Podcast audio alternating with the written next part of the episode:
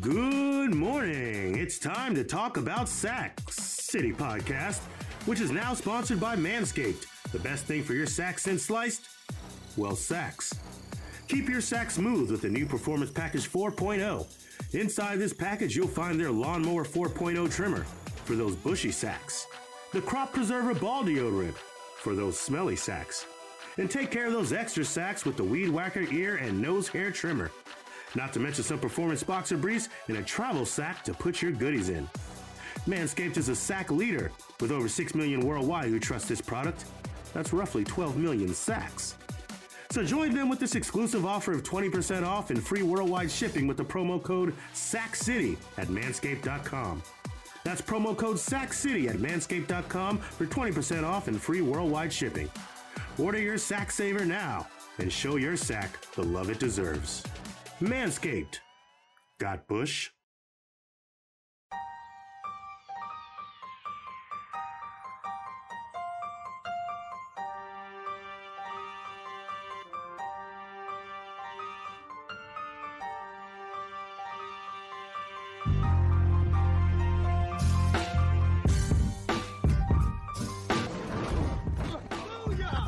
That's what we call a sack lunch. Nom, nom, nom, nom, nom, nom. Good morning, Sack City. Welcome into another episode of the Sack City Podcast. I am your host, the one and only Vinny Milani, joined as always by my best friend in the whole entire world. He is Aaron the Muxiah Mukes. It is a beautiful football Thursday, September 15th here in the city. Episode 82 is about to kick off. We are diving into the AFC matchups, including including tonight's big Thursday night football game between the Los Angeles Chargers and the Kansas City Chiefs. Football is tonight. We are back. We are better than ever. Aaron, how goes it? It's good, man. Can't shake this cough. Um, little, little, little phlegm, little congested up in this area, A little built up, a little built but up action. but it never really gets to this area. So I still bring that football knowledge. So we still ready to go.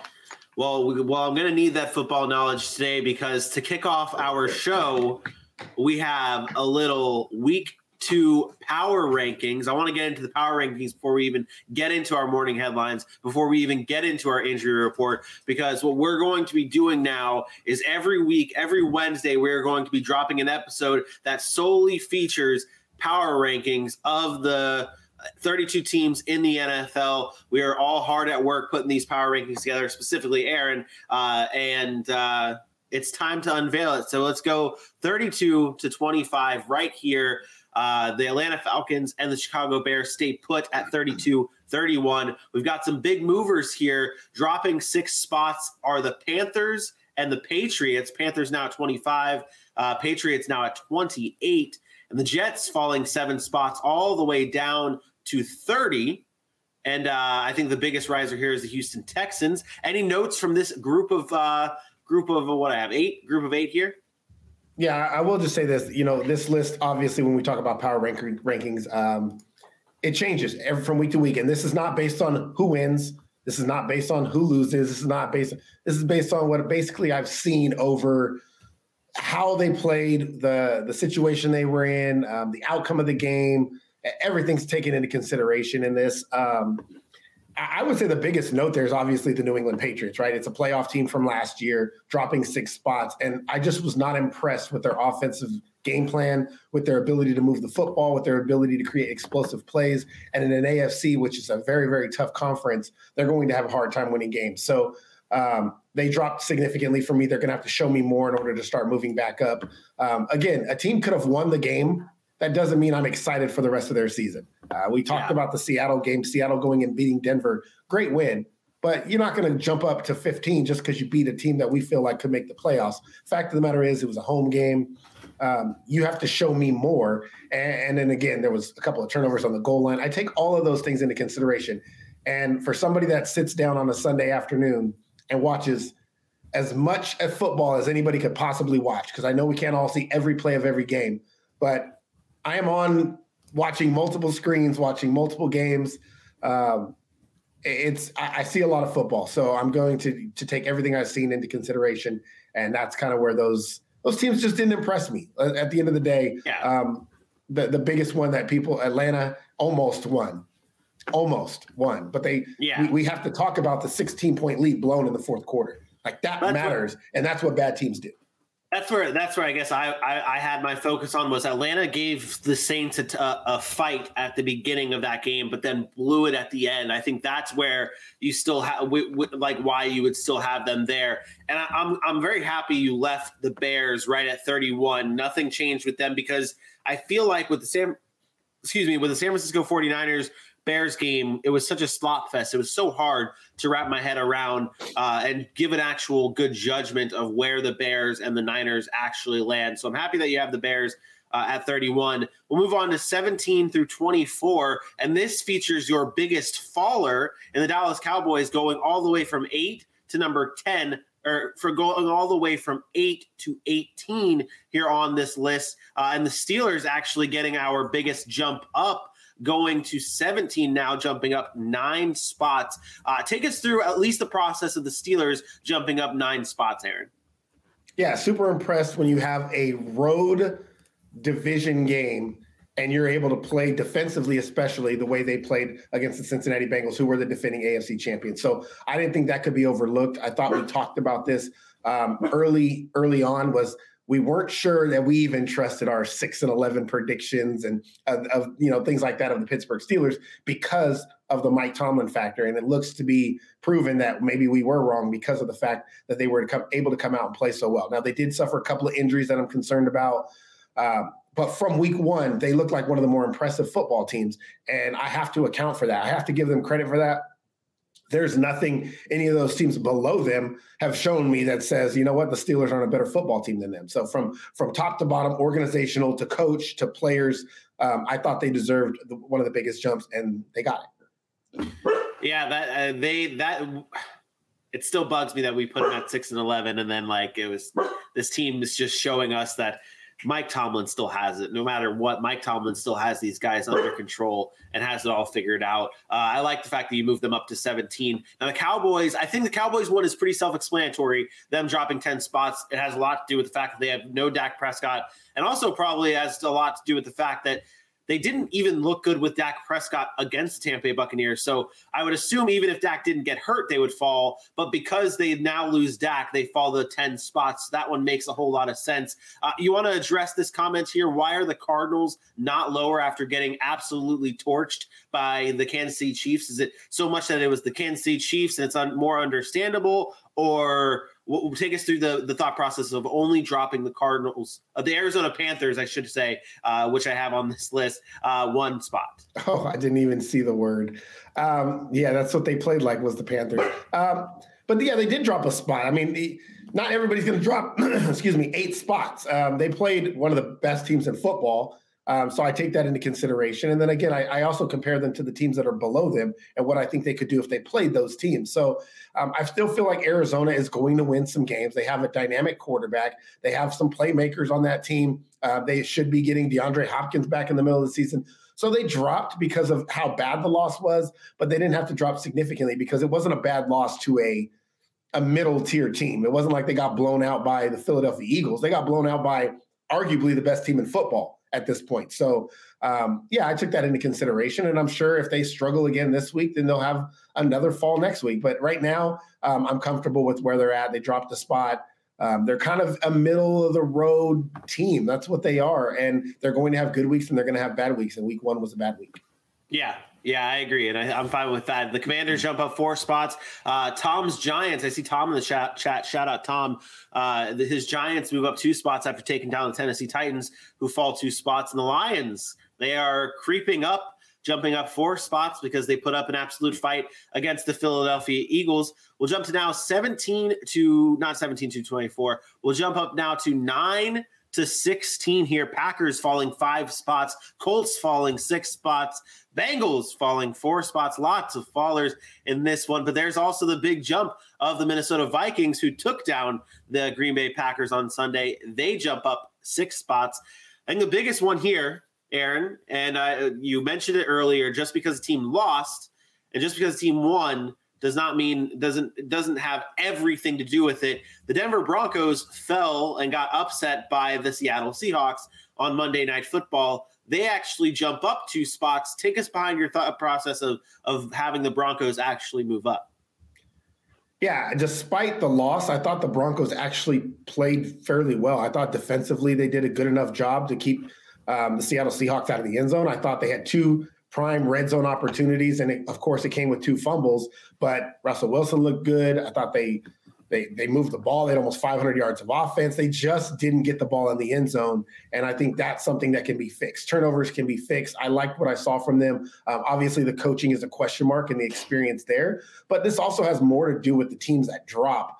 Um, that were very unimpressive to me. The Indianapolis Colts, who were really unimpressive to me, getting really blown out for most of that game, and then having to fight, fight their way back in order to to to get something moving. That was really unimpressive to me um, especially with as good of a day that that Jonathan Taylor had. That was what was weird about that game. Um, but then you also had, you know, the Dallas Cowboys who dropped significantly, the Cincinnati Bengals who dropped significantly because of the way they looked. So a lot of that moving up and moving down had to do with people dropping. Um, and I looked at Denver and I said, you know, that's kind of a status quo team to me. I think we weren't really sure what to expect from them, and that's what we got from week one. I also did take into consideration uh, some of these teams that did not play anybody in preseason. And so that did matter a little bit for me. I thought that was more of a preseason game for Denver. We, we had talked about, I thought they should have played more. Um, and that's exactly what, what happened. They looked sloppy. So uh, with Denver there, I, I think that I, I, think they still are a good football team. I think watching them, I was like, you know what? That's a good football team. They're going to be tough to beat despite losing week one on the road in a tough place to play, which we know Seattle wanted to beat Russell Wilson. That's one of those yeah. games we know they were going to bring everything they had, and they did, and they got the win. But I don't buy that necessarily going forward. People don't like it. People don't like. People don't like it here. People don't like the fact that you have the Broncos uh, moving up here. Um, I get, I get what you're saying though. I, I get what you're saying. And th- that game, it's like almost.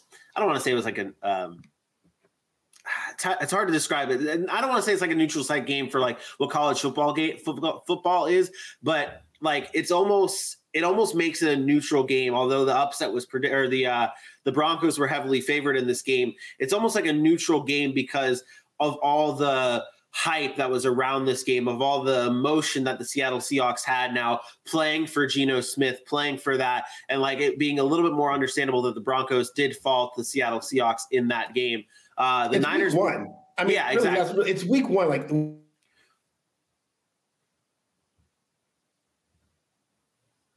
look at the game. Some Houston almost beat the Colts. Like there were so many quote bad teams that we thought were going to be bad that yeah. almost won or or won the game. And eh, so yes, it's week one of the NFL season. It happens every year. Talk to me in week 10. If Seattle's still playing like this in week 10 and Denver's still playing like that in week 10, then you can best believe that Denver's going to be in the bottom of my power rankings and Seattle won't. But week one, I'm not going to overreact to one week. It's the NFL. It happens. These are professional athletes. Uh, I'm sorry, I'm not going to overreact.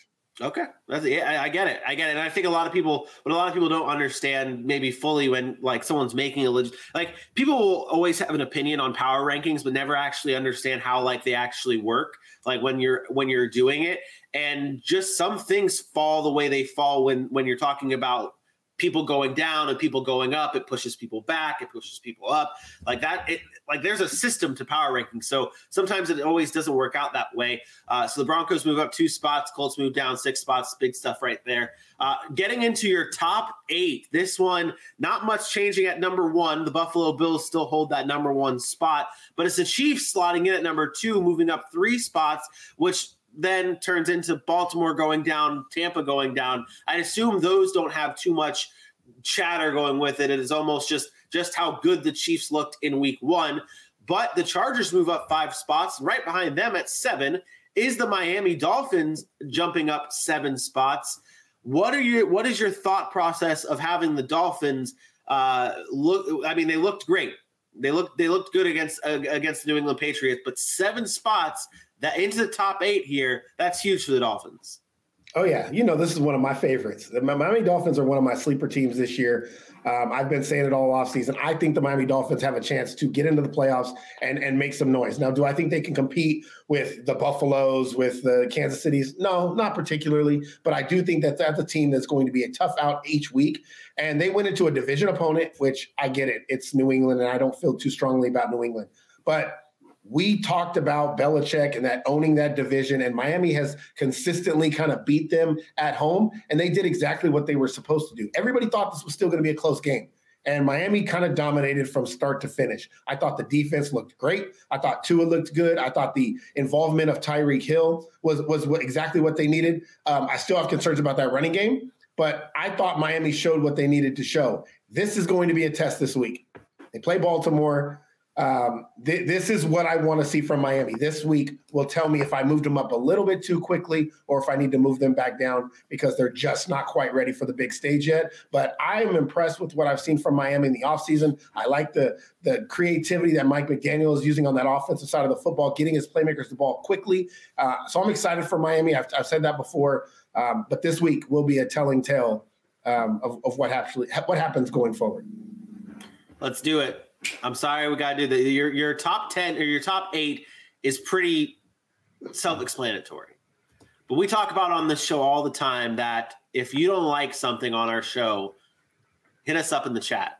Come on on live and tell My, us you my, don't like my it. guy's been in, in the YouTube chat and this chat. I like it. Bring him Let's up. get let's get it. So Divine Comedy, shout out Divine Comedy. This is what we appreciate uh, uh, our fans listening and watching our shows, getting at it with us. He really doesn't like the fact that you had Denver moving up those spots. He actually even brought up the fact that we actually had Denver gain more for losing than Seattle did for beating the odds. Yep. And we got him emotional. Aaron, here's your chance. This is it. This is what we wanted. You, Talk you about how it. much Be about you know, You know how much I love people that say they're emotional about sports. That's the problem. Can't be emotional. This has nothing to do with emotions. It has everything to do with logic. And logic says Seattle had a great week, but power rankings aren't about where you're at, where you're. Where, did you win this week or not? I- At least my power rankings are not.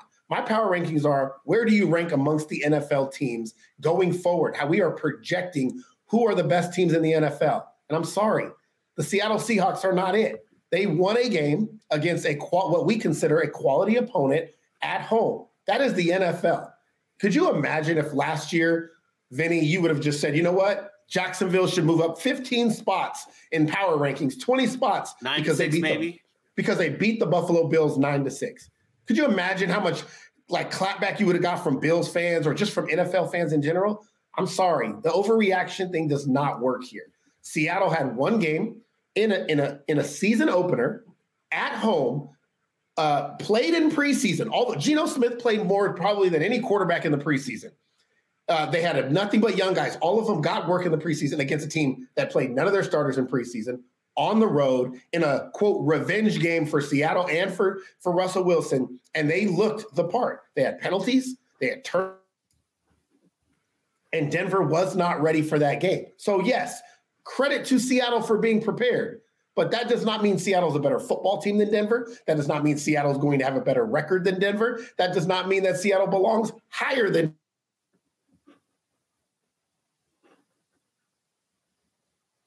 Denver because that's your team. I'm not okay with making my decisions based on emotion. I was impressed with Seattle for one week.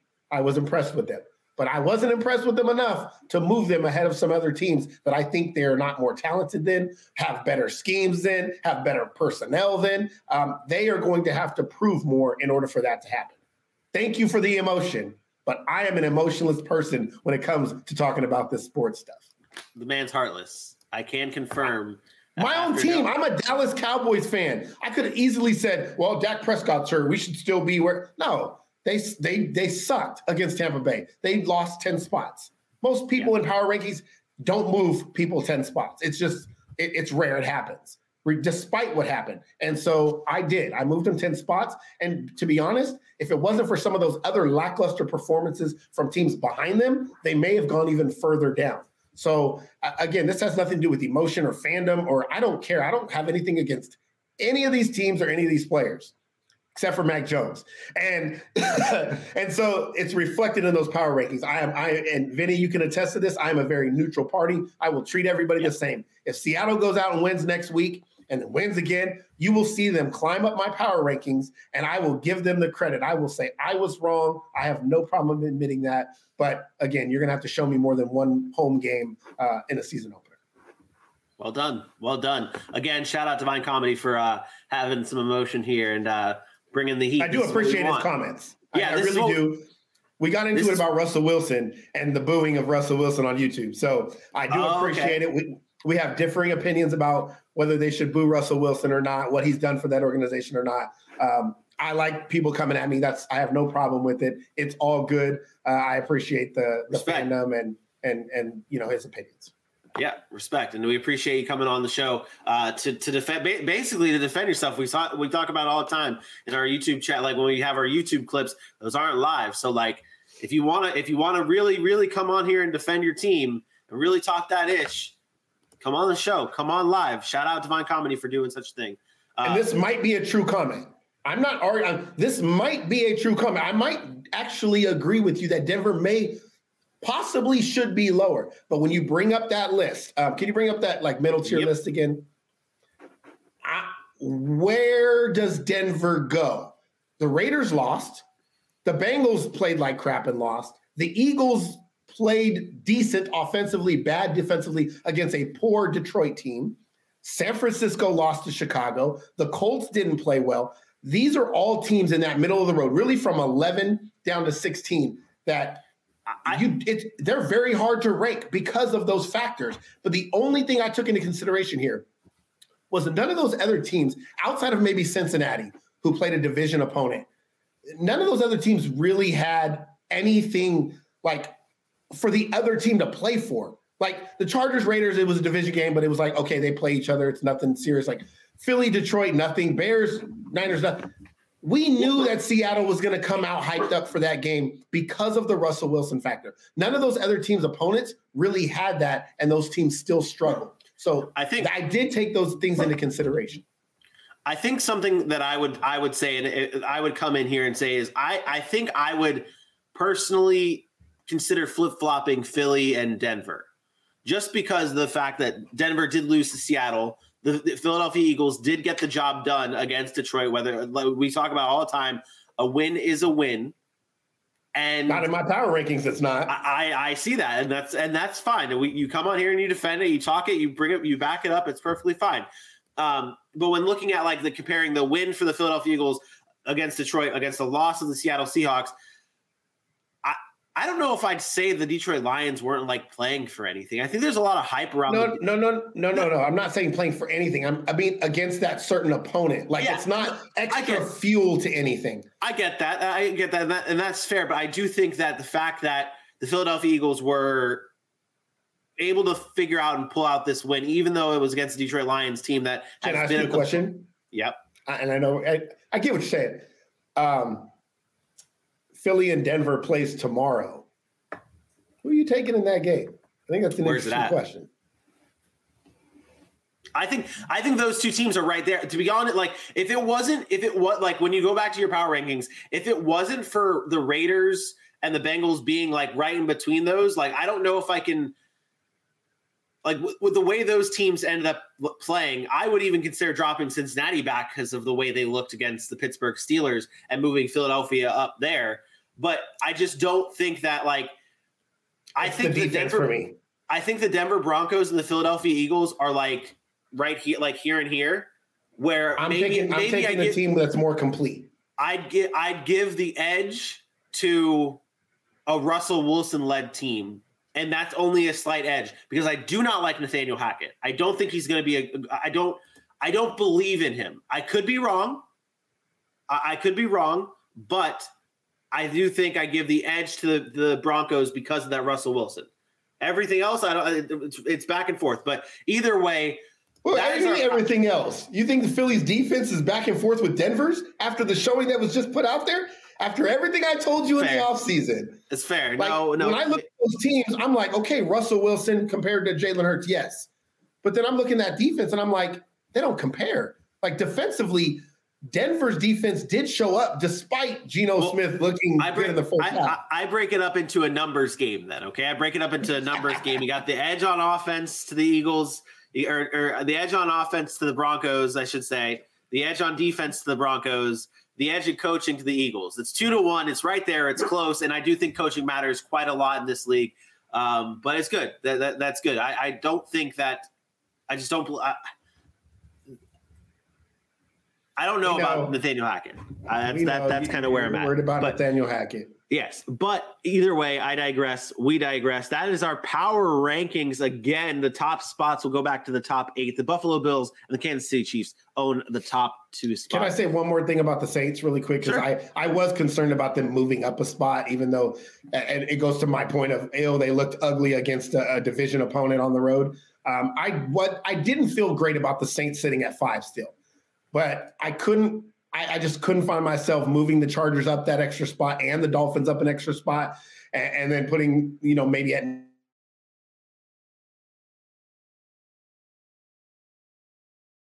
eight or whether I really feel strongly about them or not, um, like I did at to start the year. So I didn't love that keeping the Saints there. That was probably my one where I'm like, eh, if somebody questioned it, I really couldn't defend it. Um, I didn't love keeping the Saints at five or moving them up to five. That's fair. That's fair. I get it. I get it. Uh, real la- one last one last thing. This is my turn. Uh, I, I didn't necessarily say Nathaniel Hackett can't hack it, no pun intended. Um, and but McDaniel, I, I don't I don't think that I, I didn't bring up McDaniel's at all, but I do think that there's something there's something to be said about Nathaniel Hackett's failures in Jacksonville and then him going to to Aaron Rodgers and getting the Aaron Rodgers treatment. Um, again, not saying he can't hack it, but we'll see. Uh, that Wait, does wait, wait, for what a does he mean? What does he mean by McDaniel's has failed before? Maybe we'll get into that later on in the show. If he wants to, if Divine Comedy wants to throw it out there and and uh, say what he means, we can get into it there. Um, but we do have to move on to our morning headlines. Ladies and gentlemen, can I please have your attention? And I need all of you. Stop what you're doing and listen. Did you unmute yourself to just cough during that uh, during that video? Oh, I, you know what? No, it was an accident because I tried to hit it before you hit the video, and I must have been after it already started. We got a little bit of a delay. Ron Burgundy comes up. That's great. That's fantastic. It must have been All a little right. bit of a delay there. No worries. It's all it's it's time for our morning headlines. We kick things off uh, with Aaron Rodgers calling out his young wide receivers, but saying that things won't change. The, the approach will, will not change. He said, "quote I've got to play the same way. I don't play this way. I I don't play the way I played in 2011, but I've got to play on time, and guys got to get open. So no, I'm not going to change the way I play. I have to realize who's out there, who we're throwing to." And how we're going to actually make some hay. Some hay? Does it? Did he actually say hay? He said the word hay. Oh, what a It's guy! a quote, isn't it?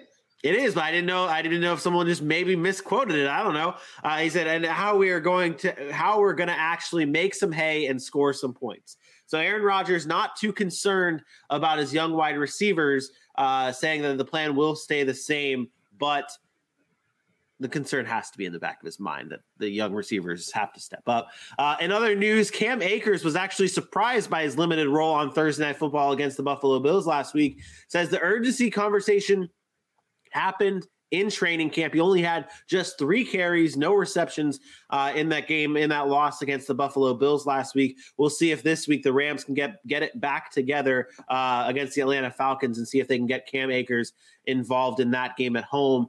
And last but certainly not least, another running back that didn't get too involved in the game on Sunday, Dameon Pierce, the rookie running back for the Houston Texans, uh, only had 12 touches on Sunday. Lovie Smith came out and said that Dameon Pierce needs to be more involved in this offense. Yeah, for my fantasy team, Dameon Pierce needs to be involved more in this offense. Thank you, Lovie Smith.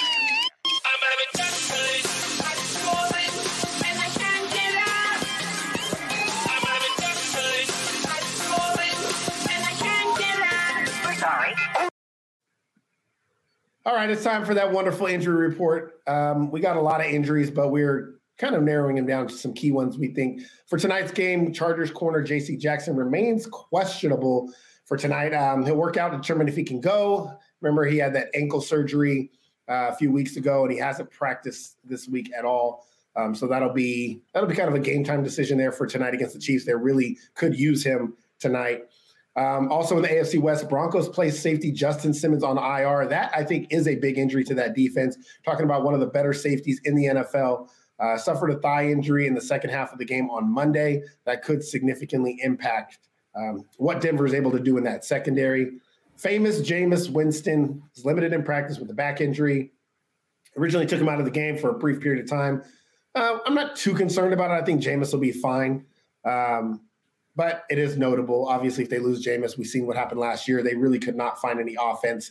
Uh, the Ian Book experiment, the Trevor Siemians of the world, they really just couldn't get where to where they needed to be offensively. And then George Kittle remains off the field after missing practice again with a groin injury. Um, I think he actually started practice and then left practice um, again. So uh, not good there for the 49ers and George Kittle. And this is why some people are scared of George Kittle. It's because the way he plays, he tends to have these nagging – lingering injuries that uh, just kind of keep him off the field, and uh, it's not good for the 49ers. So uh, a couple of injuries there. That's all we have for today. Well, actually, Harris, Dak Prescott.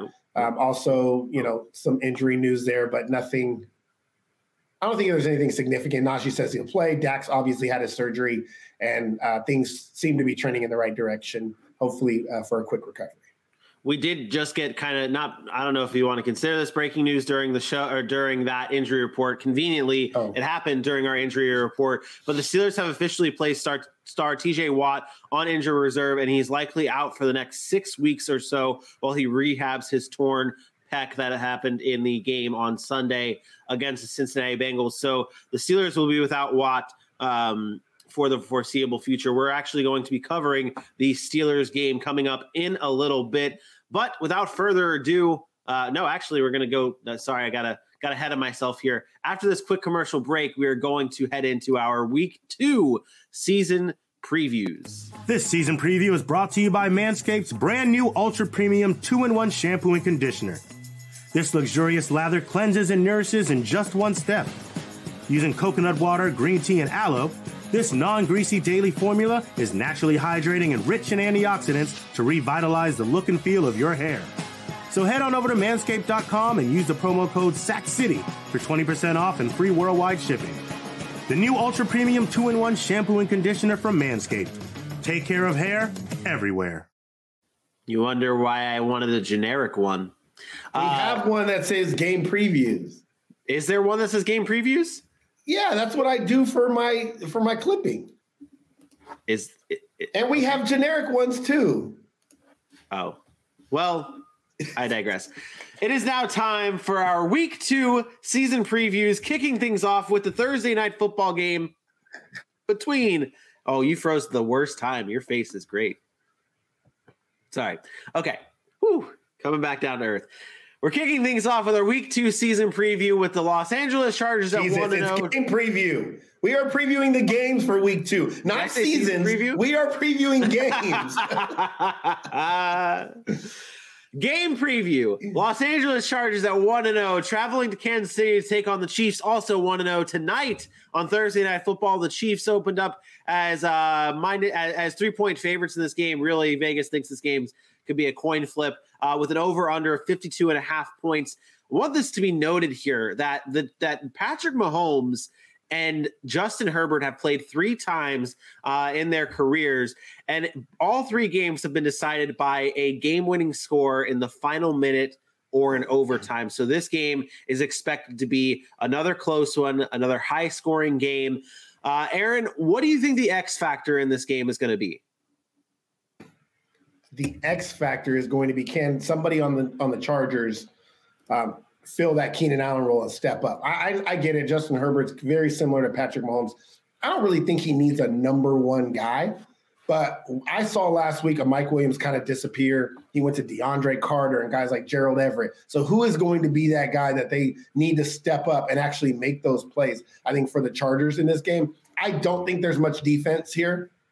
Um, listen, the Chargers defense played really good against the Raiders. I thought some of that was schematically poor on the Raiders' part, uh, but I, I, think the Chiefs are different. I, don't I don't care how good a Khalil Mack is or how good a Joey Bosa is, uh, how good that Chargers secondary thinks they are you are now taking on a different animal when we're talking about Patrick Mahomes and the Kansas City Chiefs. So I think it, I think it's about offensively who can the Chargers trust to step up in moments where it matters most, where they usually go to third and eight, it's Keenan Allen over the middle. Third and twelve, it's Keenan Allen over the middle. Um, And then, you know, they sprinkle in guys to get involved and make plays. But I think it, tonight, third down is going to be huge. Who are going to be those guys on the Chargers that make those plays on third downs? I think that's my biggest question mark slash X factor. I guess I would say Josh Palmer, Gerald Everett, guys like that um, have to play well tonight against a really, really quality opponent in the Kansas City Chiefs. Yeah, last week the Chargers had six sacks against the Las Vegas Raiders, and the Chiefs didn't allow a single sack against the Arizona Cardinals. One of those one of those streaks is going to have to break. One of those teams is going to have one of those teams is going to continue their streak, and one of those teams is going to fall off. Um, but I think one of the biggest things, and I think it's a layup here, I wanted to talk about is how good Patrick Mahomes truly has been in the month of September he has been absolutely dominant. A 12 and 2 record in the month of September. His his touchdown interception ratio is incredible 46 touchdowns, three interceptions. And that last note at the bottom there games with three plus touchdowns. He's had 12 wins. And all 12 of those wins, he's had three plus touchdowns. This game is expected to hit to, to be around that 52 and a half uh, over under. Last season, these two teams put up 54 total points. So you can probably expect Patrick Mahomes to throw another at least three touchdowns. Last week he threw four touchdowns. Can I ask you a question? How no. do those numbers differ? And I'm, I'm seriously asking this. Do, I mean, you may not have them, but I'll have, how to, do those I'll have to get with my research team. from like October, November, December? Like, I, I would when be I, curious to see is there a drop off? Is there is it similar, or are we just are we I, just when I saying Patrick Holmes is great? When I when I go into work tomorrow, I will get my I will get I will get somebody to look up his numbers compared to uh, October and November. I'll get a, I'll get a monthly report on uh, Patrick Mahomes tomorrow when I Thank go you. into work, just, just just for you. Um, yeah, but in this game, so so Patrick Mahomes not, not only is Patrick Mahomes as good as he is in the month of September, but he's also 21 and 3 against the AFC West, two of those losses coming against the Los Angeles Chargers. But in this game, like it's headlined Patrick Mahomes, Justin Herbert, rightfully so. But Aaron, what do you think? a lot is going on over there, Vincent. There's a yes, we all on. saw your face just creep on there. We still can see you. yeah, she's just trying to hide. She's about to crawl. She's about to crawl through. Um, oh my goodness! But so all the all the chatter is about Patrick Mahomes versus Justin Herbert. Like that's rightfully so. But Aaron, what is one thing that no one is talking about in this game that should be talked about? Um, I think it's the Chiefs' running game. To be honest, um, it's the it's the Clyde Edwards-Helaire. It's the Isaiah Pacheco because that is where they need their production to come from. They need that aspect of their game. They don't need a lot of it, but last week they ran the ball, I believe it was close to almost 30 times, 27, 28 times um, for 120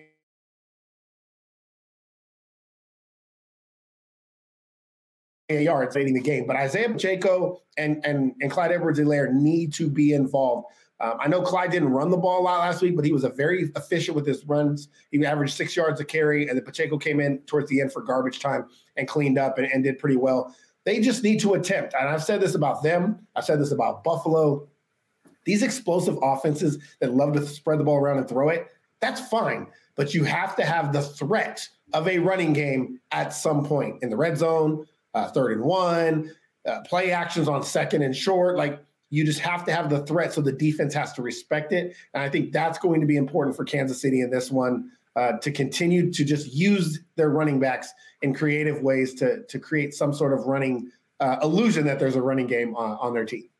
Yeah, I, I, mean that's exactly what we were talking about in the offseason is how they just have to get them involved in some way. They don't have to be incredibly effective. They don't have to be they don't have to be like this perfect rushing team because that's not their style. It's Patrick Mahomes' offense, but they have to have that be in uh, in this game and in, in throughout the season. Like uh, like you said, I mean they they rushed the ball around 27 times last season last week with Pacheco, Edwards, and even Jerick McKinnon had some work. Um, so that's going to be huge here in this game against the Chargers. Let's get to the predictions here, Aaron. We got a 52 and a half over under. Last year they put up four, 54 plus points in those games. What's your score? Yeah, it's definitely going to be over 52 and a half in my opinion. I, I think the Chiefs offense is damn near unstoppable, which is which is crazy without Tyreek Hill. But Patrick Mahomes does not discriminate. You've seen how many guys caught passes last week, caught touchdowns last week.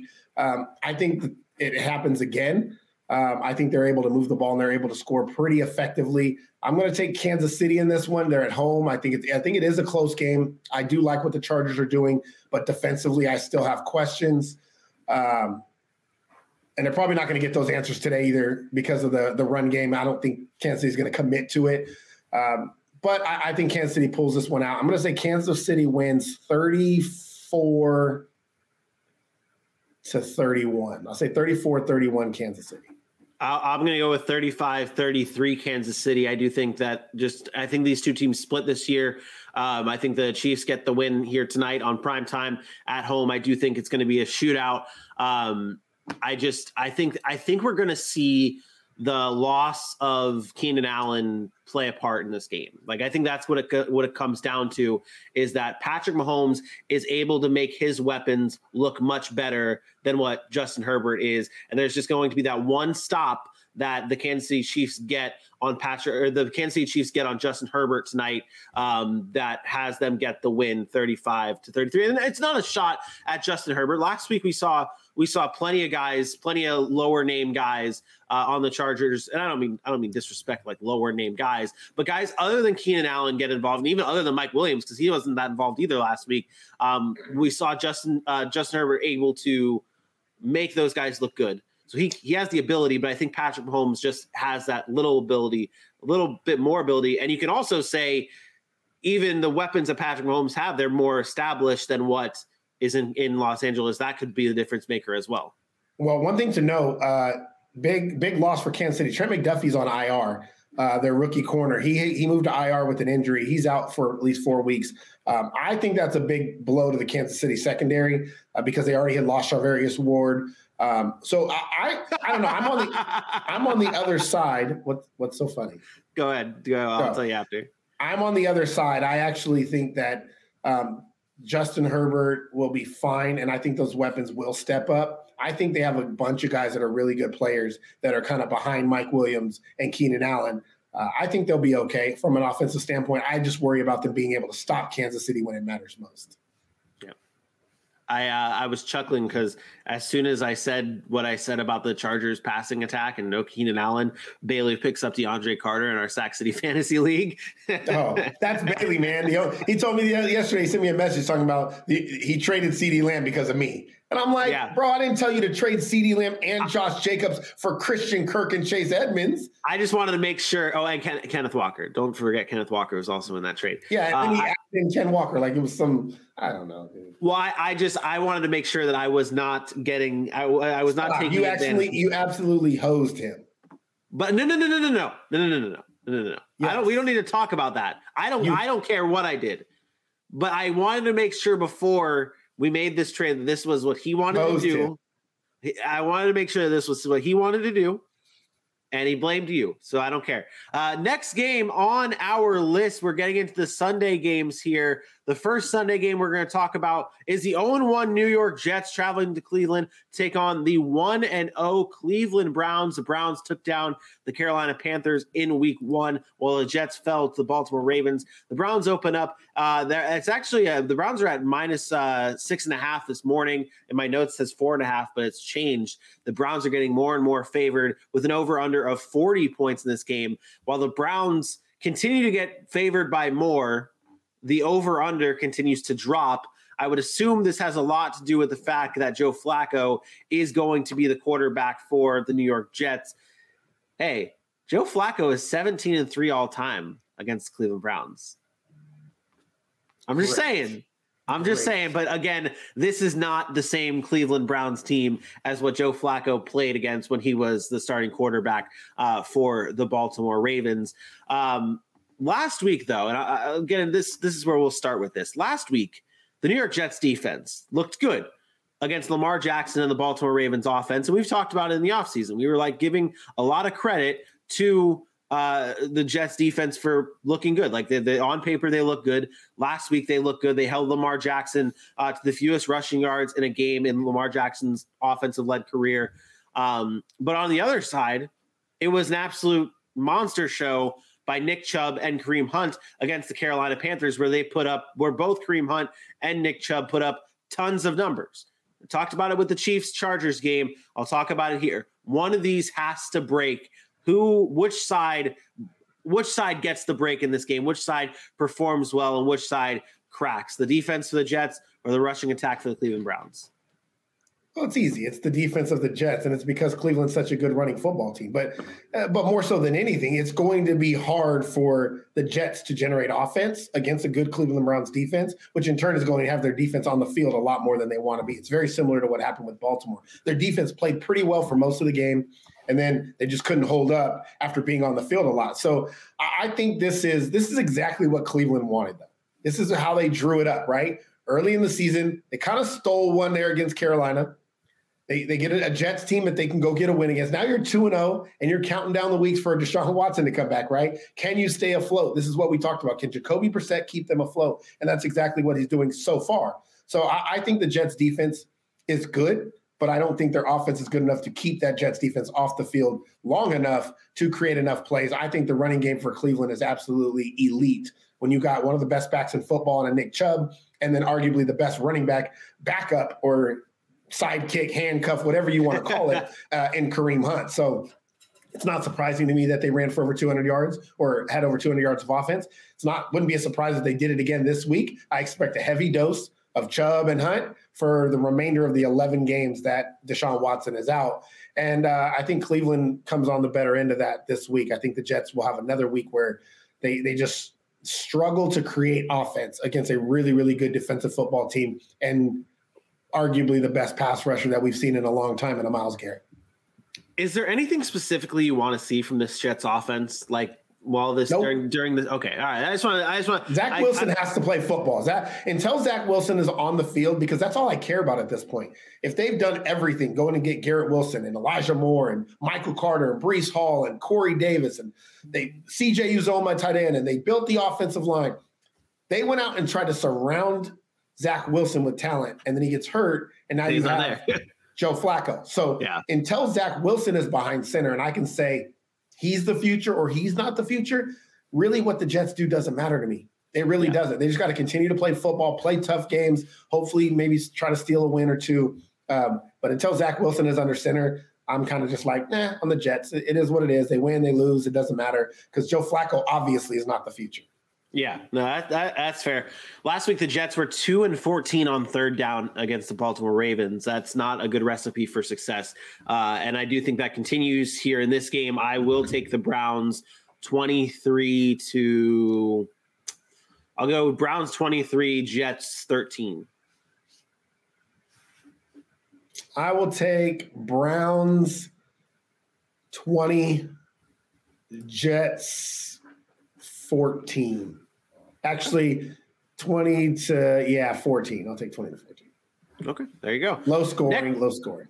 Next game on our list is the 0 1 Patriots traveling to Pittsburgh to take on the Steelers. Uh, the Patriots are actually two point favorites in this game. Uh, again, that's probably another coin flip when, when you see those low. Uh, what do, what do you what are you looking at me like that for? It's not a coin flip. That's they're on the road and they're favored by two. That's not a coin flip. That means they're heavily favoring the Patriots. Really? Yeah, three. You get three points at home. Steelers at home normally would be neutral. Oh. They get three points. They have. They basically have the Patriots better than the, the Pittsburgh Steelers. Oh, okay. Okay, by, well, all right. Significant margin. So, so by a significant margin, the Patriots are favored to beat the Pittsburgh Steelers, um, which uh, that's I, put your money down on the Steelers in this game, ladies and gentlemen. I'm not. I don't mean to get into my prediction too early here, but lay the money down on the Pittsburgh Steelers in this game. Uh, either way, the Patriots 0 1, Steelers 1 0. Um, the last time the Patriots started 0 1 was 2001. So maybe that's what it maybe they're factoring in history. 0 2, you mean? 0 2. Sorry, 0 2. Last time they started 0 2 was 2001. Um, but getting into this game and diving deeper, the New England Patriots favored in this game, not favored by us. We'll get into the full predictions later. Um, but last week we saw the New England Patriots run more five, four wide receiver sets uh, in the NFL than any other team in week one. is that a problem? Do you think that's a problem for the New England Patriots that they're running so many four wide receiver sets? Like they don't have the wide receivers to run four wide receiver set. Like I feel like that's a problem. Am I wrong? No, it's absolutely not a problem. This is exactly what we asked for, right? We asked for the Patriots to unleash Mac Jones, to not be so conservative. I mean, at least it's what I asked for to show what kind of quarterback he was actually going to be. Even Alicia agrees. I think I, I am okay with that, but it goes to show you that they can't do it. This is what I'm talking about. It's I'm not mad that they did it because I think they needed to prove that why they picked Mac Jones. And this is what we talked about. Can Mac Jones spread it out and do what he needs to do? Well, I'm sorry, but 21 to 30 for 213 yards, not good enough. Averaging good just enough. seven yards per, per completion, not good enough. One touchdown, one pick, not good enough. The man had a 9.7 QBR. 9.7. I, I, I, 9.7. I don't know. That looks like an average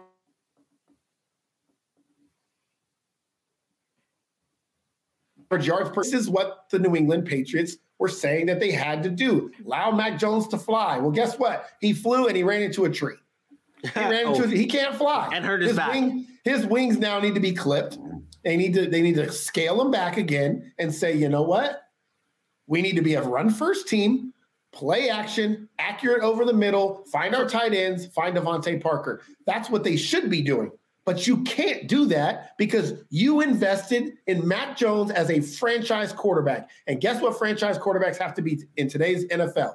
But Patrick I, Mahomes, I, Russell Wilson, Aaron Rodgers, Justin Herbert, Josh Allen, Matt Stafford, Joe Burrow. Uh, th- those guys. Don't disrespect they, Lamar. Lamar. They, Lamar's different because their offense is different, but they they've recognized that and they built it around that. Yeah. New England hasn't. So they have to be that. And, and the fact of the matter is, he's not that. And now they're in limbo. They don't know what to do. And then you got Matt Patricia and, you know, Joe Judge calling plays and stuff. They're confused. So uh, the New England Patriots are a mess. They so are an absolute mess. And that's what it sounds like coming out of that answer that you just gave me because I asked you the question of is that a problem that the New England Patriots are running the most four wide receiver sets in the, in the league last week? It ba- you basically said it is a problem, but it's what the New England Patriots are going to do because they have Mac Jones. They need Mac Jones to prove it, and it's what we wanted. It's what they have so, to do. It's what they have to do to to prove every to prove me wrong. Yeah. The only way they can prove me wrong is to do that and say and have Mac Jones be successful. And I'm saying this is why it was a dumb pick. This is why he wasn't the future ever because he's not that type of quarterback at the NFL level. You need to make he's accurate, but he's not the guy that's going to spread it out and just bam, bam, fling it all over the field. That's not Mac Jones. So, yes, they have to do it in order for him to pay off what they want him to be, and that's the problem. No, no, no arguments here Patriots on the Steelers. in trouble, man. Yeah, I know. I, trouble. I, I agree. Um, on the other side of things, the Pittsburgh Steelers. We talked about it early on in the show that you now T.J. Watt is put on IR, and he's actually expected to miss six games uh, for the Steelers. Without TJ Watt, the Steelers are 0 4 since 2017 without TJ Watt in the lineup. Um, that may change in this game. But who do you think needs to step up the most on the defense in TJ Watt's absence? Um, his replacement. I mean, I guess it's Malik Reed. If you want me, um, no, I, I don't. I think it's just a team effort. I think I think Coach Coach Tomlin will scheme up defense. I don't think there will ever be an issue with Pittsburgh being able to scheme up a, a defense. After watching what I watched, what they did to a Cincinnati Bengals offense, who everybody was high on, new offensive line. We're going to block for Joe Burrow. We're going to Joe Burrow, you know, smoking cigar, whatever he wants to do. I don't know. Came out and they looked like the old Cincinnati Bengals. And a lot of that credit has to go to Mike Tomlin and what that defense was able to do. So I'm not really concerned about one guy. I'd be more concerned about as a collective unit, how do we generate pressure? Uh, maybe it's now up the middle more with Tyson Alualu, Cameron Heyward, and, and, those boys. And then you get Larry Ogunjobi um, on the outside working a little bit.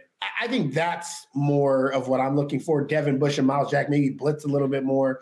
Minkah Fitzpatrick making more plays in the secondary. To me, it's got to be a collective effort because TJ Watt is so good at getting to the passer. Um, but again, it's hard not to have faith in Mike Tomlin and that defense. Yeah. They, now, the Steelers have a lot of issues. They can't run the football. The offensive line play is still not good. And Mitch Trubisky still got to figure out how to get, get big plays. But the fact of the matter is, is that defense will show up, will show up, and and I think that's going to be big for for the Steelers in this. One. Yeah, we, we talked about uh, we, we we talked about how in that Thursday night matchup it was uh, it's Mahomes versus Herbert, the big quarterback matchup. This almost is like a big big matchup, but at the coaching position, you got Bill Belichick and Mike Tomlin, two of the great, some of the greatest coaches of all time, basically um, going at it. And I mean, Mike Tomlin's been showing he's he is that dude uh, as head coach and being able to find ways to win with nothing. Bill Belichick has not. Well, I can't say Bill Belichick hasn't because he made it to the playoffs last year with with with with what Mac Jones. Um, this is a true test. I think this is a true test for both teams, both coaches, to say, okay, do it with nothing because on offense, well, I digress. Steelers in this game, twenty three to seventeen. I think this is an extremely defensive game. I'm going to go 17 13 Steelers. Ooh, I like that score. I like that score. Next game on our list is the Indianapolis Colts taking on the Jacksonville Jaguars. The Colts at 0 0 1 with the tie last week against the Houston Texans. The Jaguars flat out 0 1 after the loss to the Washington Commanders. Uh, the Colts right now are four point favorites in Jacksonville against the Jags. They're over under a 45 and a half. But let let's let us not forget the Jacksonville Jaguars last season and what they did.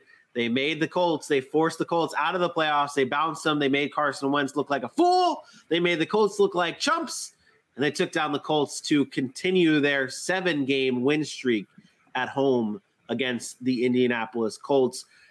Aaron, how important do you think it is for the Colts to get a win here? Not just because the fact that the Jags have are on that streak, but also because of the fact that last week they played the Texans and they tied. They didn't get the job done. Now they face another team that they're quote supposed to beat, and if they lose here, could be big. So how important is it for the Colts to get a win here? I'll be honest, it's not that important. Okay. Um, I mean, for for you know my power ranking is it's important for how we feel about them. Can they compete with the big dogs, Kansas City and Buffalo? It's important. But for the division, it's not that important because they play in a division where there's gonna be a lot of losses. Jacksonville, Houston, Tennessee. so them starting 0, 0, 0 1 and 1 wouldn't oh, be yeah. like oh the end of the excuse me, the end of the world. Um, but I think it's important for them to have a better showing than they had on Sunday. Uh, I was not impressed outside of Jonathan Taylor. I just wasn't impressed with what the Colts were able to do. So I don't think it's it's particularly that important. I think sometimes we again, we overreact to what happens early in the season, coming off of preseasons where nobody plays and, uh, you know, bad teams beat good teams earlier, play them close or whatever. I, I, don't like to overreact to some of that stuff. And I think the Colts are a, veteran football team. I think they have a good defense. Um, I think their offense will get things going with Matt Ryan. They're learning, you know, together. They're growing together. I, I think it's more important for the way they look, uh, especially Matt Ryan in that passing game, finding guys open. Um, that's more important to me than than it is to get the actual win. It's a tough thing for the Colts to go to Jacksonville and win. They haven't done it in forever. And I'll be honest, I don't know that they go and get it done this week either. Like this is a game they could very well lose, a division game on the road in the hot ass Jacksonville heat, uh, humidity that I feel right here in South Georgia. Um, it's unbelievable. It's, it's a tough, tough place to play early in the season. And the Colts are a dome team. It's Matt Ryan's playing the dome his whole career. I, it wouldn't shock me if, if Jacksonville comes out and gets a win. I'm still not going to look at the Colts any differently in that division. Okay, that's fair.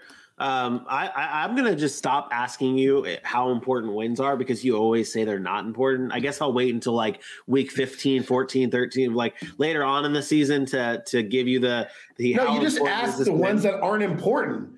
Like, well, I, I, think I think this is important. Like, I, I on the flip side do think this is important for the Colts because like maybe not like going forward. Like maybe it doesn't this game if they lose it doesn't affect them going forward. But like, so then how's it important?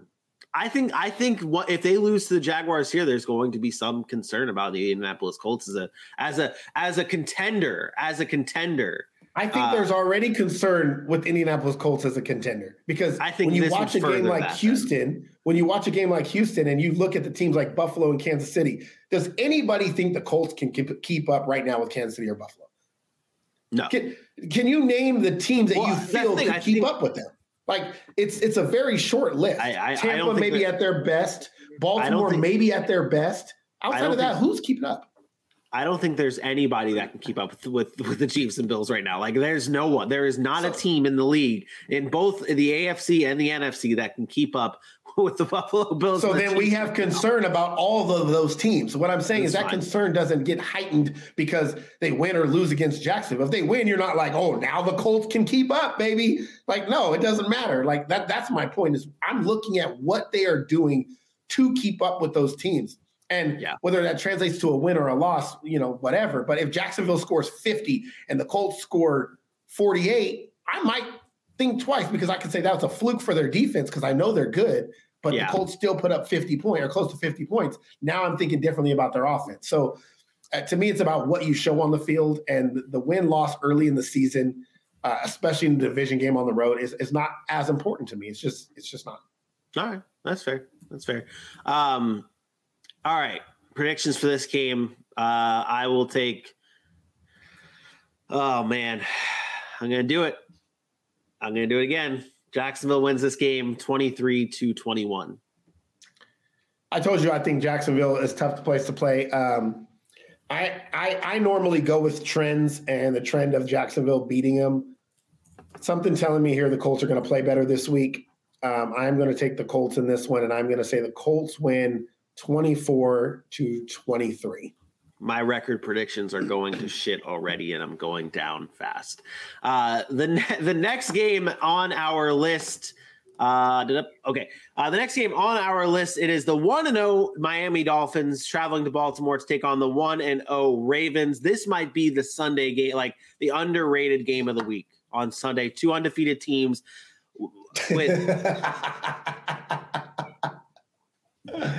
ah, two undefeated teams. That was funny. They're one and zero, man. It just started. Well, no, but it's but but two teams, two teams, one and zero entering this game. The Ravens are three and a half point favorites with an over under 44 and a half points in this game.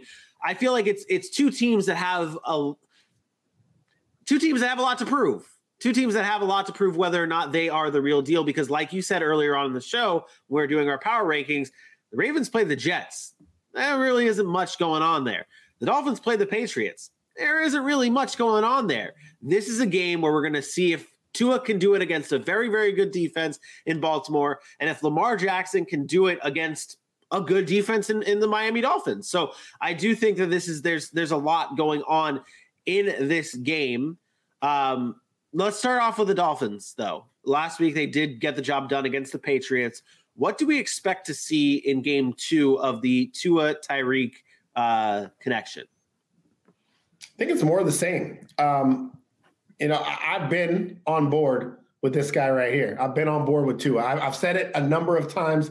Um, at first, I was reluctant. I don't like left-handed quarterbacks, but what the Dolphins have done to build around him, it gives me some encouragement going forward. I think you see more of the same. I think you see a team that wants to get the ball in the hands of their playmakers and get it to them early.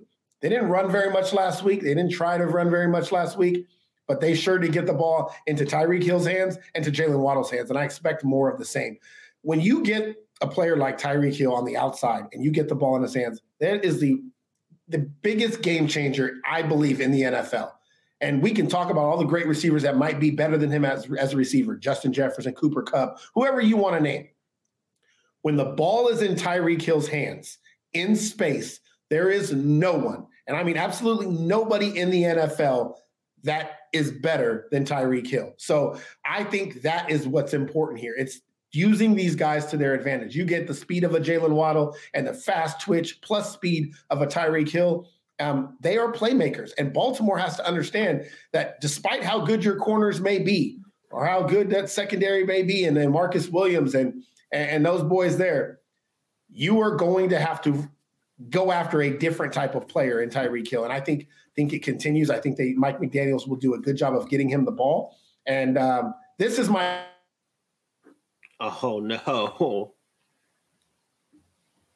My favorite game of the no. I don't know what I don't know what's gonna happen. I don't know who's gonna win. I have no like, am I leaning this way? I'm leaning that way. The odds maker have it at three and a half, so they have Baltimore as a slight, a basically a half point uh, better than than than Miami. Um, but I could see it going either way. Usually in these situations, I lean towards the home team. I, I think this game is tough, man. This is probably the hardest Yeah. game of the weekend to pick for me. Yeah, and and on the on the Ravens side, Lamar Jackson obviously very very good at football. But last year against the Miami Dolphins, he had a lot of career worst numbers and faced a lot of pretty much his toughest defense he's faced his entire career. Last season, I'll give you a rundown. I should have made a graphic for this and I did not do it. Last season against the Miami Dolphins, he scored the fewest points uh, a Lamar Jackson led offense has ever scored with 10. They only scored 10 points against the Dolphins. He was blitzed 25 times, the second most blitzes he's ever seen in a game. He only had two and a half seconds to throw the ball, the second fewest he's ever had in a game. His snaps against cover zero were the most he's ever seen in the game. And the Dolphins, although they got a new head coach in Mike McDaniels, they have they brought back the same defensive coordinator in Josh Boyer who did that same exact th- who did that to Lamar Jackson last year. Do we see a lot of the same this year this year against Lamar? And how do you think the Ravens will combat it this year? Um, if I'm not mistaken, that game was in the rain, right? I I'm pretty sure I was in. I'm pretty. throw Sh- I. I'm pretty sure I was in Reno or Tahoe in that one, and I'm pretty sure that game was rainy and sloppy. Um, maybe they do the same thing. Maybe you blitz Lamar and you you try to say beat me with one on one coverage with those wideouts. Um, but I don't know. I don't. I, I think as a defensive coordinator, you have to be creative and you have to be different. Um, but I'm I'm I'm pretty sure Lamar will make adjustments. I think he's a good quarterback. I think he's smart. I think he knows what he's doing. He's going to watch film from last year.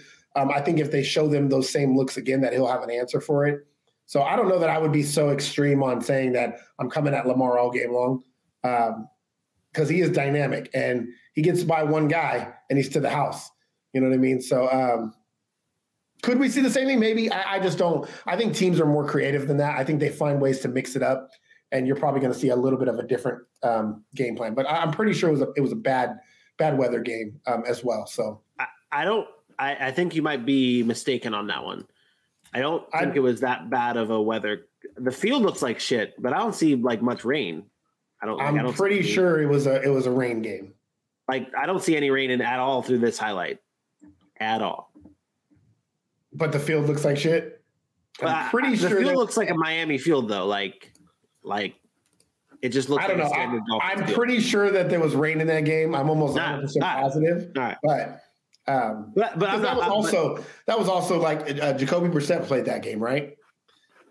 uh, yes, Jacoby Brissett sure. play in that game. I'm yeah, sure- he did. sure- he did. Yeah, I'm pretty sure I remember that game pretty well because I was in Reno. and Ah. I was betting. I was betting. Uh, uh, well, well, there you go. Um, let's get into the predictions of this game. Uh, Ravens right now slightly favored over the Dolphins, over under 44 and a half. What do you have for a prediction of this game? I will take Baltimore in this one. Um, I, I kind of want to be proven wrong with uh, with with I mean proven right with Miami. Like I'm to pick against them sometimes just because I want them to continue to play well. But I'm to go Baltimore here. Um, I'll say Baltimore wins 26-23. I will go with. Ah, man, this is you're right. This is a tough one. Uh, give me give me the Dolphins here, 27-26, Miami. I, I I normally don't I I don't like to do that, but I will. I'll, lean. I'll lean Dolphins here, twenty-seven to twenty-six. Next game on our list, we've got three left to cover here. The Houston Texans, 0 and one, take on the Broncos at 0 and one, with the Denver Broncos being uh, ten-point favorites in this game, over under forty-five points uh, between these two teams. Texans surprised a lot of people last week when they gave the Indianapolis Colts a tough time and brought it to a tie. The Denver Broncos slightly disappointed and lost against the Seattle Seahawks. Uh, Aaron, this game here, how do you think? After hearing what you said in the morning, I can't ask the question that I originally planned on asking him. How did the Broncos get back on track? Because you don't really think the Broncos got off track, uh, and I don't want to. Oh, whoa, whoa, whoa, whoa! I didn't say that. Okay, so you do think the Broncos got off track last week? I mean, obviously they had turnovers, they had penalties. That that, that matters. So how do they get back Just on track then? Well, they don't create, they don't have turnovers and they don't get penalties. um, I think that's really where, what killed them is the turnovers, obviously, two in the red zone. That's two. T- you go even two field goals there. Probably a different conversation we're having about the Broncos this week. Touchdown and a field goals, even more. Two touchdowns, they blow out Seattle. That's what we're talking. You know what I mean? Like, so at the end of the day, this is just about small mistakes and details that Denver did not take care of in game one. And that could be attributed to preseason, not playing any of their guys, which again, I criticized every team for not doing. This wasn't a Denver Broncos criticism. There is something to be said that starting quarterbacks, the likes of Russell Wilson, Joe Burrow, these guys went three and eight. If you did not take one snap in preseason, you went three and eight. And we're talking good teams. Three and eight. Research. Look at you with the research. Um, so I, I think that's a problem. And I think week one, you know, it was more of a preseason game. They had to get the feel for things. So I do expect these teams that struggled week one to come out and play better in week two, and Denver being one of them. Um, I don't know about 10 point favorite, but I just think they need to clean up some stuff. I'm not a fan of a 10 point spread. I know it's at home, but this is still the NFL, man. And we got to give respect to these NFL teams. These are grown ass men getting well, paid to play football. Uh, we better start respecting some of these NFL teams. Go ahead. I wouldn't say that so fast. There's another game that we have yet to predict that has a 10 point favorite, and I think it's okay. Um, but but on the on the Texans side, on the Texans side, they obviously played well against the Indianapolis Colts. They could not get the job done. They couldn't finish the job against the Colts last week, but they did force a tie. They looked good. What happened last week with the Texans that you think? What did the Texans do last week? I should say that they need to bring into this week against Denver Broncos. should I say Rex Burkhead? Please don't. please, please, for the love, I mean, for the love of Jesus Christ, do not say Rex Burkhead because as a Dameon Pierce fantasy owner, I want to see nothing of Rex Burkhead. Yeah, I'm gonna be honest. I don't know. Nothing stood out defensively. I thought. I think the biggest like shock to me was how good they were defensively against um, the Colts offense, mainly the passing attack. But they didn't really do anything special. They still gave up 160 yards on the ground. They still gave up 350 in the air. I, defensively, they were they they like stifled the Colts in the red zone, and I think that was, I guess, maybe the biggest thing. If you want to look at something, it's their red zone defense was was really good. Uh, the Colts were two for five in the red zone that that's basically the deciding factor of the game. If they're three for five, the Colts win. If they're four for five, they blow them out. If they're five for five, we're talking about how bad Houston is. So um, I thought their red zone defense was good, but I don't know that that can continue. I don't know that you can constantly let teams move up and down the field and consistently get into the red zone and then just say, you know what, we're going to tighten up here and we're going to stop Russell Wilson well, from getting in the end zone. Well, there's the story right there. I mean, the red zone defense for the Texans looked good last week, and the red zone offense for the Denver Broncos looked like shit last week. So one of these have to break. Prediction time. Give me the Denver Broncos here. I think they do get back on track, uh, but it is a close game. Let me get the Broncos here 24 to 20. I've already changed my mind. Um, Denver wins this one big, I think. I think it's 31. By 10 points? 31 17. Oh, okay. So you're back on the the, the 10 yeah. point spread. I'm I'm at home. I, I, have to think that that they're going to come out and try to make a statement. Um, 31 17. I think that might be that that I think that's a good take. Uh, that's a good take. 27 17 is what I'll switch my score up because that that that might be your best take of the day. Um, next game on our list it is the it features I think the only NFC team in our AFC predictions here, but it's the Las Vegas Raiders hosting Los oh, the Las Vegas Raiders hosting the Arizona Cardinals. The 0 1 Raiders take on the 0 1 Cardinals. The Raiders are five and a half point favorites over the Cardinals with an over under of 51 and a half. This is a revenge game. revenge game for Chandler Jones, who uh, owns the record for most sacks in Cardinals franchise history with 71 and a half sacks. He returns or he faces his former team. Um, but really, this is I, this is what I the, the, team didn't have any sacks last week. The Raiders did not have any sacks with two of the two of the best pass rushers in the league, or up there uh, as two of the high, most highly regarded pass rushers in the league of Maxx Crosby and Chandler Jones. Uh, is this the game that you that we see why they paid Chandler Jones and why they paid Maxx Crosby? Um no. Like, do we? No, you don't. You don't. You don't think? No, I, I think that's. I think that's a. I think that's. First of all, I think that's a terrible take analysis question because you did it. It was like all in one. Um, yeah, they didn't sack Justin Herbert. Oh no, they pressured him. Like what, sacks is a number that people get so caught up in how many sacks you have. That doesn't mean they didn't do their job. I think Chandler Jones did his job already like against the Chargers, he was putting pressure on Justin Herbert, so he didn't get to get to him and actually record a sack. I think that's so overblown. I think sacks are the most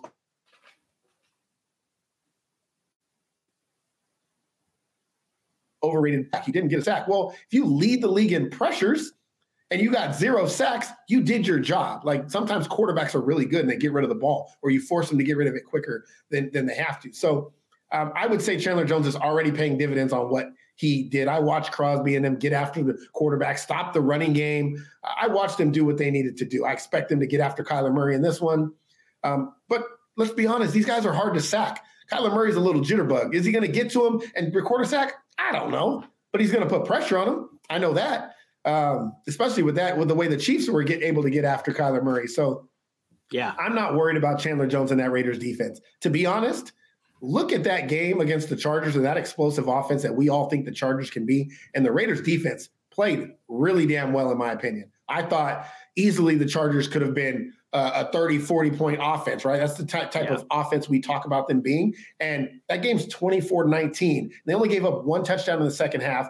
They played significantly better in the second half than they did the first half. I thought the adjustments were made. And a matter of fact, they actually outscored uh, the Chargers in the second half. So I expect those things to continue with the Raiders. I think that it is going to take time for them to gel. I think that continues. Um, but I have zero concerns or zero worries about either one of Maxx Crosby's or the, the Chandler Jones. I mean, it, Chandler Jones got to the quarterback. He he hit Justin Herbert. Uh, Maxx Crosby played out of his mind like always. I mean, he, I think he had like ten tackles or something like. So he's they're fine. The Raiders on, are fine. On the Cardinals side, four and eight since the in four and eight in their last 12 games since starting last season, seven and zero. Oh. They've allowed the third most points per game allowed in that span. They've not been good. Who is to blame and how do they solve it? Well, it's it's easy. It's uh the coaching to me. Like I, I coach, it's really the coaching and the general managers because the personnel that the Cardinals have put together, especially on the defensive side of the football, hasn't really panned out. And then you talk about the coaching of it's supposed to be an explosive offense and Kyler Murray and all the weapons and DeAndre Hopkins. They really haven't lived up to that. With this air raid, like high flying five wide receiver sets that that the Cardinals were supposed to have, haven't really lived up to that. I haven't seen the hurry up offense as much. I think Kyler Kyler Murray and Cliff Kingsbury aren't really on the same page. This Cardinals offense isn't doing the things that I thought that this innovative coaching staff was supposed to bring. Um, I think right now Cliff Kingsbury, despite getting a contract extension, is there's something there's a disconnect there, and maybe he's just not a good coach like everybody thought. But it's hard when you when you progress in victories each year. Do you attribute that to the coach or do you attribute that to the quarterback? And yeah. I'm starting to lean more towards the quarterback yeah. because I know the abilities Kyler Murray has. Throws a beautiful football. He's accurate. Um, he's able to move in and out of the pocket. But who's going to be that coach that gets him to the next level? I don't know if Kingsbury's that guy. And at some point, not this year because again they just resigned him, but at some point there are going to be question marks. And yeah. how long is is the Cardinals front office going to say we're sticking with this guy? Uh, because obviously now they've committed to Kyler Murray. So yeah, uh, and I mean at the time, at the, at the time, I think I, I think the contract that they gave him at the time is is fine. I, I, don't I don't think that there's a big deal about what they gave him and when they gave it and how long he gave it. It's just it's not panning out. So that's why that that's why it looks bad. But the thing is, is you have to give these coaches time to be able to figure it out, and that's why he got such a big deal. But he's just he's proving to you that it was that he's not he's not worth it so far. Um, but you you say you say that at the time, like that was this year. Like that was literally the off season of this year. Was it this year? Give they signed him through 2027. This year. Like in 20 I, I believe it was earlier this season. I, I, thought it was last year. I may I may be wrong.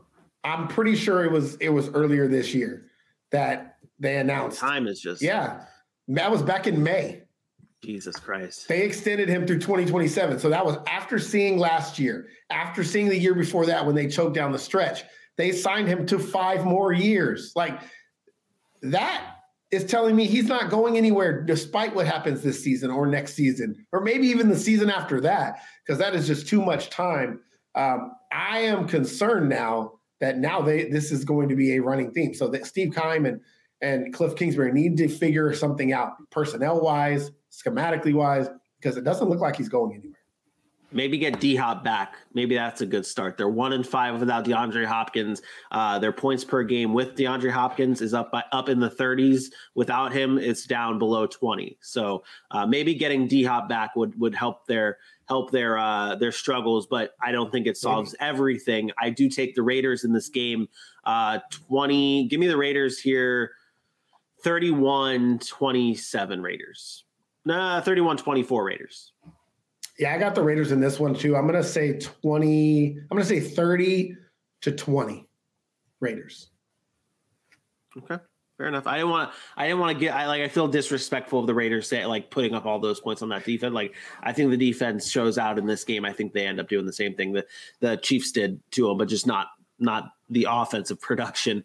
Um, last game, on our list. This is the game I said you might want to pump the brakes when you're talking about teams that get a 10 a 10 point favorite and it being a little disrespectful because the Buffalo Bills are 10 point favorites or 10 yeah, 10 point favorites over the Tennessee Titans. It's the Titans traveling to Buffalo to take on the Bills on Monday Night Football, one of two Monday Night Football games. The over under for this bad boy is 48 points. Uh over under for who? Buffalo or the total game? Oh my goodness, you're very funny. You are very funny. I found this stat the other day, or I saw this stat. Fortunately, fortunately to me, I found this stat. Um, the Titans are four and five in their last nine games, including the playoffs. The Titans haven't really been that good. Like that's the thing. The Titans have not really been like everyone that, that comes at us and says this all the time. They have not been that good, and the stats prove it. The facts prove it. I don't even care about last year anymore. Like people got to stop talking about last year, okay? It is 2022. It's a new season. I don't know how long these fans have been watching the NFL. But a good season does not mean you are going to be good every season, okay? Great teams find ways to be good every season. The Tennessee Titans had a great season. They went to they were the number one AFC team. Like they had a great season, but stop talking about 90 injuries. We played 90 players and guys were hurt. Nobody cares. The NFL does not care that you had the most injuries. The NFL does not care that you guys didn't have your players when you needed. Nobody cares. No one cares. We I'm so tired of hearing those, these what ifs and we went here and we did this. One team won the Super Bowl last year. One team. It was the Los Angeles Rams. Kudos to them. Guess what I'm saying about the Rams this year? Nobody cares about last year anymore. Like last year, we move on from last year. You were Super Bowl champs. Congrats. Show me again. Show me every year you have to show me. Tennessee does not get to rest on their morals or their laurels of, of one win of an AFC champ or AFC uh, number one seed. I'm sorry. You have zero Super Bowls in the history of your franchise. You don't get the New England Patriot treatment year after year. You don't get the, the Kansas City Chiefs tr- treatment of going to four straight AFC title games. Sorry, but you don't. So stop talking about last year. Let's talk about this year. Let's talk about how you got ran through by the New York Giant offense that is absolutely terrible outside of Saquon Barkley. Poopy. Saquon Barkley single-handedly beat the Tennessee Titans. And this was a supposed to be a defense that's really good. Yeah, you let the Giants beat you. So I don't want to hear anything about Tennessee Titans or what they're going to do or how good they are AJ Brown 2.0. I'm sick of it, Titans fans. Stop it. Stop talking like you guys have Super Bowls. You don't. Stop talking like you're relevant. You're not. You had a good 2021 and fell short in the first playoff game that you played in. So guess what? Come Monday night, when Buffalo slaps you around in Buffalo at Orchard Park and makes you get embarrassed even more than you should be after losing to the Giants, guess what we're going to do? We're going to come on here. You're going to be 0 2, and we're going to say this. We told you. We told you. You're not that good. You're not that good. Derrick Henry, 21 carries, 80 yards. If Derrick Henry doesn't go for 200, the Tennessee Titans are nothing. That is the Tennessee Titans. Good luck in 2022. Good fucking luck.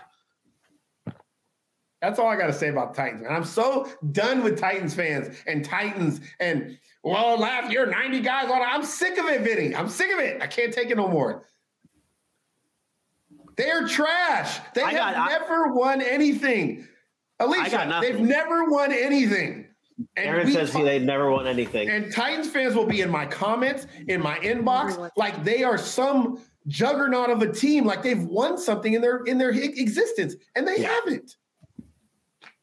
I feel like all my notes, the rest of my notes that have that are attached to this game are useless because the thing I was going to bring up is last season, Derrick Henry rushed for 143 yards against the Ah. Buffalo cares. Bills.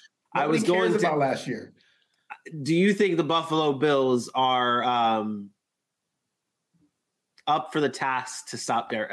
uh, okay, let's get into the predictions. This is who should Okay, get our let- let- attention. the Buffalo Bills should get our attention. You want to know why? Because they are doing this. They are ascending. And I will say the same thing about Buffalo. so okay, I said so earlier what- this year. I think they're the best team in football, but I So- will not. so I will not pick them against the Kansas City Chiefs. I won't pick anybody against Kansas City Okay, Chiefs until all right. you prove it.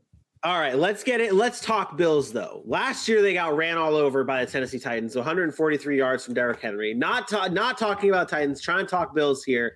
What do you do? You think that the the Titans are not? God damn it! Do you think that the Bills have addressed this issue and can be up to the task on Sunday to stop Derrick Henry? Does not matter. Jesus Christ! Prediction. Predict the game then. Predict the game. Buffalo wins 38 21. I'll give Titans a couple touchdowns. Buffalo wins 35-14 in this game. There you have it. Bing, bang, boom. Predictions over. Uh, I, I, I, I got Man, come on, man. Uh, yeah, that's where I'm going. Uh, but that's not the only comment that I know. Somebody's trying to get some. I'm gonna give. I'm gonna give them uh, some love here. Uh, I believe. I believe um, this. This comment here caught my eye a, a couple of minutes ago, and uh, and I want to point it out. You're absolutely right. You're absolutely right. And this I've talked about this in the preseason when we talked about the Bengals. You don't play your starters. This is what you get. You get sloppy play early in the season. So for for Bengals fans, I am the probably one of the biggest like Bengals. I know you can call me a Bengal hater. I'm not really a Bengal hater. I'm just a prove it. Like show me consistency. Show me winning over the course of four or five years that you can do it year in and year out, and then you get my love and you get my respect. I'm probably the lowest on the Bengals because I want to see consistency. So I actually think the Bengals are okay right now. I know they turned the ball over. I know they didn't block well. I said I thought the Bengals were still okay right now. But I still don't see the Bengals where I see the Bills and the Chiefs. Yes, the Bengals were able to beat Kansas City twice last year and go to the Super Bowl. Congratulations, Bengals fans, on 2021 being the runner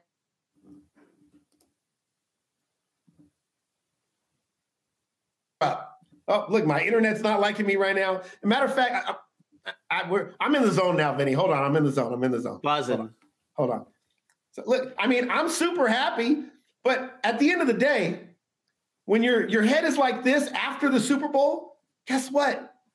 Nobody cares. Nobody cares that the Bengals went to the Super Bowl last year. It's over. That is great. Bengals playoffs.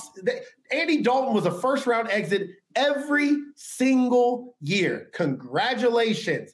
How many Super Bowls do the Cincinnati Bengals have under their belt as a franchise? When you want to be known as a consistent winner, first of all, the first step is win one. Win one. Win one and then be consistent year in and year out. You know who I respect right now? I give the Rams respect because they lost the Super Bowl in 2019. They were right back there last year and then they won the Super Bowl. That's a team, okay, you know what? That is an organization that deserves respect. They are being consistent. You know who I don't respect? The teams that never win one, but always want to talk about how they're winning one. The Dallas Cowboys, my team, still living off of their damn Super Bowls from the 1990s like they are some kind of special organization. Well, guess what? They're not. They haven't won since then. Nobody cares. Nobody cares that you went to the Super Bowl and lost. I can go name all the Super Bowl losers. Are we talking about Atlanta? They lost the Super Bowl. Are we talking about uh, some of these other teams that have lost Super Bowls? I don't even remember these Super Bowl losers. Like, I don't care. Nobody cares. The Bengals had a good run last year late in the season. Show me you can do it again. If they make it to the AFC Championship game this year, which they should, they should. Technically, the Cincinnati Bengals should make it to the championship game this year. I will come on here and I will say that is a team that deserves respect. They made it back to as far as you can get without getting to the Super Bowl, and that is extremely hard to do. If they do that, I come and talk to me. Until then, stop with last year's teams that were great. If you don't have a track record, Green Bay gets my gets my love. They've been to the NFC Championship game year in year out. Tampa Bay gets my love. Kansas City, they get some love. All those other teams that are one year wonders, get the hell out of here. I'm tired of the fans. Tired of them. Tired of them. These fans need to stop.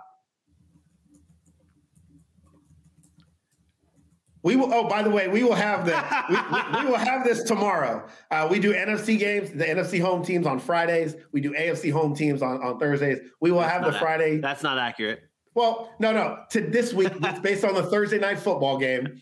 Uh, we will do the NFC tomorrow uh, with our predictions and, and how we feel about that. But um, I will tell you, I'm a Cowboys fan, and I don't know that I'm picking the Cowboys. Let's just say. breaking, surprising news: Julio Jones is not practicing with the Bucs today. Oh, I know. I, I saw that earlier. None of the receivers are though. Neither is Mike oh, Evans okay. or Chris Russell Gage. They all got nicked up injuries. Cowboys can't beat you. We're gonna hit you and we're gonna hurt you.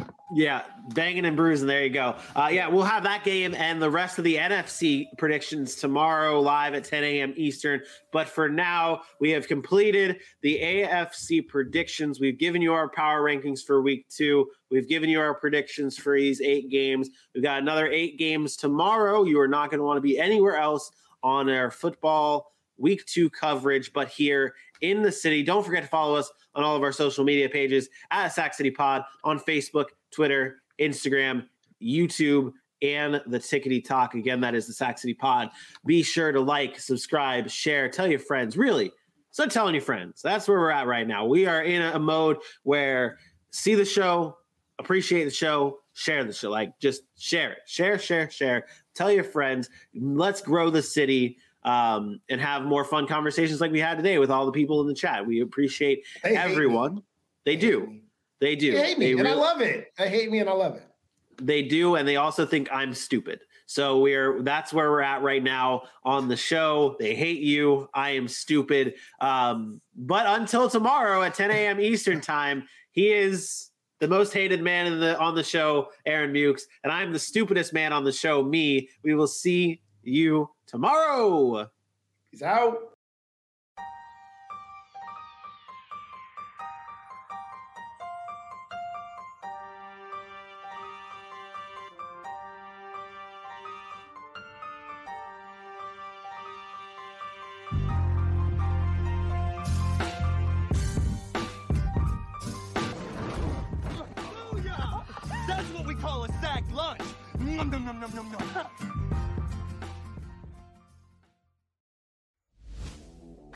Don't press that next button. That was a great show, right? You know it, I know it, so let's help somebody else know it. Before you listen to our next episode, go ahead and write us a review and let everyone know how great it is to be a part of the city. Sack City, home of six star content.